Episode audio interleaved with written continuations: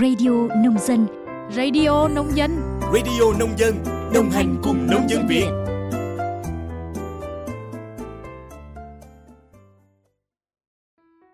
Xin được gửi lời chào năm mới đến các bạn thính giả thân yêu của Radio Nông Dân. Thay mặt những người làm chương trình về làng Minh Quân xin kính chúc quý vị thính giả một năm mới nhiều sức khỏe, an khang, thịnh vượng, vạn sự như ý. Các bạn thính giả thân mến, trong những ngày đầu năm này, các ngôi chùa là địa điểm du xuân không thể bỏ qua của nhiều gia đình, của nhiều nhóm bạn ở bất kể độ tuổi nào.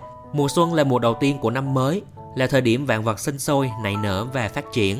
Chính vì vậy, du xuân đến cổng chùa cũng là cách nhiều người gửi gắm lời mong cầu điều tốt đẹp sớm trở thành hiện thực, hoặc là tìm về một chốn bình yên nào đó trong lòng Chính vì vậy, trên hành trình du xuân đầu năm của Về Làng, mời các bạn cùng theo chân Minh Quân ghé đến ba ngôi chùa nổi tiếng tại tỉnh Hà Nam. Đó là chùa Bà Đanh, Phi Lai Địa Tạng Tự và Kỷ Lục Gia, ngôi chùa lớn nhất thế giới, Tam Chúc.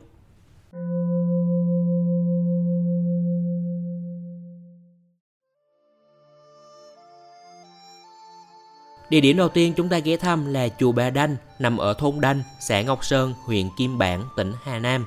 Tên gọi Bà Đanh xuất phát từ truyền thuyết địa phương kể lại rằng chùa thờ nữ thần thiên nhiên giúp mưa thuận, gió hòa, mùa màng bội thu. Chính vì vậy mà người dân trong vùng gọi đây là chùa Đức Bà Làng Đanh, sau trở thành chùa Bà Đanh. Ngôi chùa này có lẽ rất vang danh với câu nói là vắng như chùa Bà Đanh. Sự thật đằng sau sự nổi tiếng đó là do từ khi được xây dựng vào thế kỷ 7, chùa nằm ở vị trí khá là khó khăn cho việc di chuyển các bạn ạ. À. Bao quanh là rừng, là sông, mà còn lại nằm xa khu dân cư nữa, có nhiều thú dữ, nên nhiều người rất là ngại hành hương qua đây. Tuy nhiên, cũng có một lý do khác được người dân kể lại là do chùa rất linh thiêng. Người đến chùa mà có những lời nói khiếm nhã, thái độ không tốt là sẽ bị trừng phạt rất là nặng.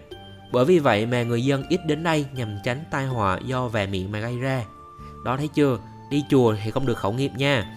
Cũng như nhiều ngôi chùa khác ở miền Bắc Việt Nam, chùa Bà Đanh thờ tứ pháp trong tín ngưỡng tứ phủ, bao gồm pháp vân, pháp vũ, pháp lôi, pháp điện, không gian chùa tuy nhỏ nhưng vẫn giữ được nét tôn nghiêm.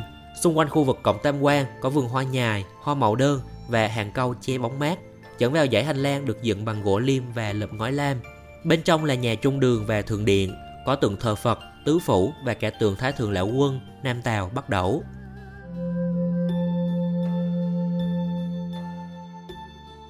Điểm dừng chân tiếp theo của chúng ta là Phi La Địa Tạng Tự, nằm ở thôn Ninh Trung, xã Liêm Sơn, huyện Thanh Liêm.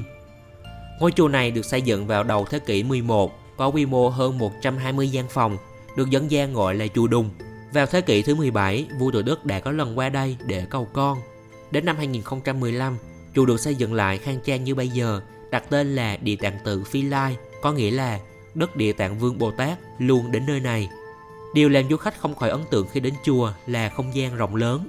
Các kiến trúc được xây dựng gọn gàng, uy nghiêm trên một địa thế phải nói là quá đẹp các bạn ạ. Khu viên của chùa luôn rợp bóng cây bởi phi lai địa tạng tự nằm tựa lưng vào một quả đồi, bao bọc bởi cánh rừng thông. Nhìn ra cánh đồng lúa bát ngát xung quanh, bốn hướng nơi đâu cũng được thiên nhiên bao bọc. Không như những ngôi chùa khác, lối dẫn vào phi lai địa tạng tự được trải sỏi màu trắng. Phần sỏi ngay trước tổ đường được vẽ lên 12 vòng tròn, tượng trưng cho 12 nhân duyên của con người. Sỏi trắng cũng mang ý nghĩa của sự thiền định, tinh khiết, mang lại cảm giác thoát tục cho du khách đến đây. Song cũng giống như bố cục của các ngôi chùa truyền thống khác, trung tâm của Phi La Địa Tạng Tự là tòa Tam Bảo để thờ Đức Địa Tạng. Đây cũng là kiến trúc lớn nhất của quần thể chùa. Bên phải tòa Tam Bảo là nhà thờ tổ, nơi tôn nghiêm thờ 42 đời tổ sư từng trụ trì tại chùa. Ngoài ra còn có tòa điện nhỏ thờ Phật bà Quan Thế Âm đặt giữa hồ sen, Đức Ông và Đức Thánh Hiền. Khu nhà ở, khu giảng đường, khu nhà khách dành cho những du khách thập phương đến thăm chùa Nối liền những không gian đó là dãy hành lang, hồ nước, con đường đi giữa rừng thông rất nên thơ và hữu tình, cực kỳ hợp để các bạn trẻ chụp hình check-in.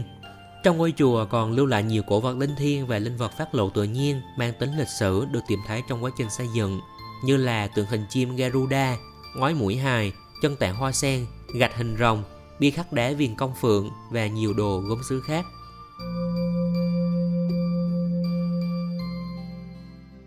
Rời chùa Bà Đanh, Phi La Địa Tạng Tự. Chuyến du xuân của Về Làng bây giờ sẽ đến với Tam Chúc tại thị trấn Ba Sao, huyện Kim bảng. Với khung cảnh non nước hữu tình, được mệnh danh là Hạ Long trên cạn. Đây được xem là ngôi chùa lớn nhất thế giới ở thời điểm hiện tại. Một trong những địa điểm du xuân không thể bỏ qua trong năm mới Giáp Thìn này.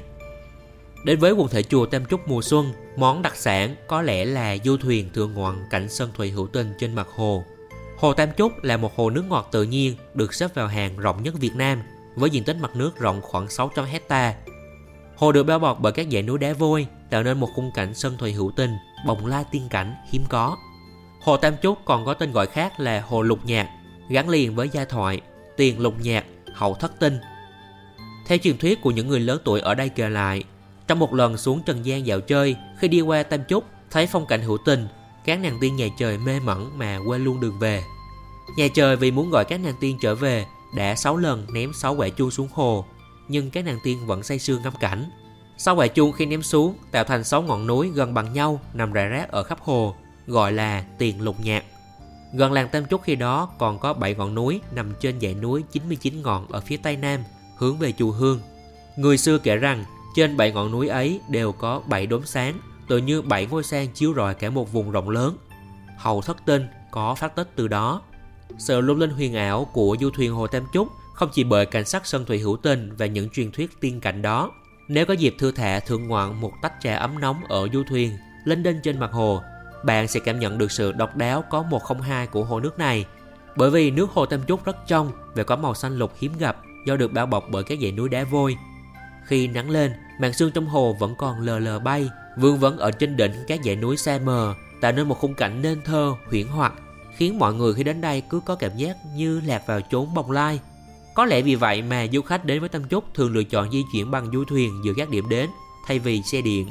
Cảm giác bồng bềnh hư ảo làm cho bất cứ ai, dù đang có vội vàng đến mấy cũng phải lặng lại. Người ta thường nói hành trình đến với Tam Trúc là chuyến đi chạm tới những kỷ lục. Bởi lẽ, quần thể khu du lịch Tam Trúc được công nhận là khu du lịch quốc gia năm 2013 có tổng diện tích 5.000 hecta, bao gồm nhiều hạng mục như là Chùa Ngọc, Điện Tam Thế, Điện Pháp Chủ, Điện Quán Âm, Cổng Tam Quan, Phòng họp quốc tế. Trong quần thể này có nhiều công trình đang và sẽ giữ các kỷ lục lớn nhất trong nước, trong khu vực và thế giới. Được biết các bức tường trong chùa Tam Chúc được ghép thành từ 12.000 bức phù điêu ghi lại điển tích truyền thuyết về cuộc đời Đức Phật. Những bức phù điêu này được tạc thủ công bằng đá núi lửa Indonesia và do chính những nghệ nhân người Indonesia điêu khắc tại đất nước của họ rồi mới vận chuyển sang Việt Nam để lắp ghép. Điện Tam Thế của chùa Tam Chúc có diện tích hơn 5.000 m2, nơi có sức chứa đến 5.000 Phật tử hoặc du khách đến hành lễ. Trong Điện Tam Bảo có 3 bức tượng Phật bằng đồng, mỗi bức tượng có trọng lượng tới 80 tấn. Tượng ngồi trên đài sen nặng 30 tấn, phía sau là cánh sen giác vàng có trọng lượng 15 tấn. Điện Pháp Chủ sở hữu pho tượng bằng đồng nguyên khối nặng 150 tấn và Điện Quán Âm có pho tượng đồng nguyên khối nặng 100 tấn. Đây đều là những con số trước nay chưa từng có.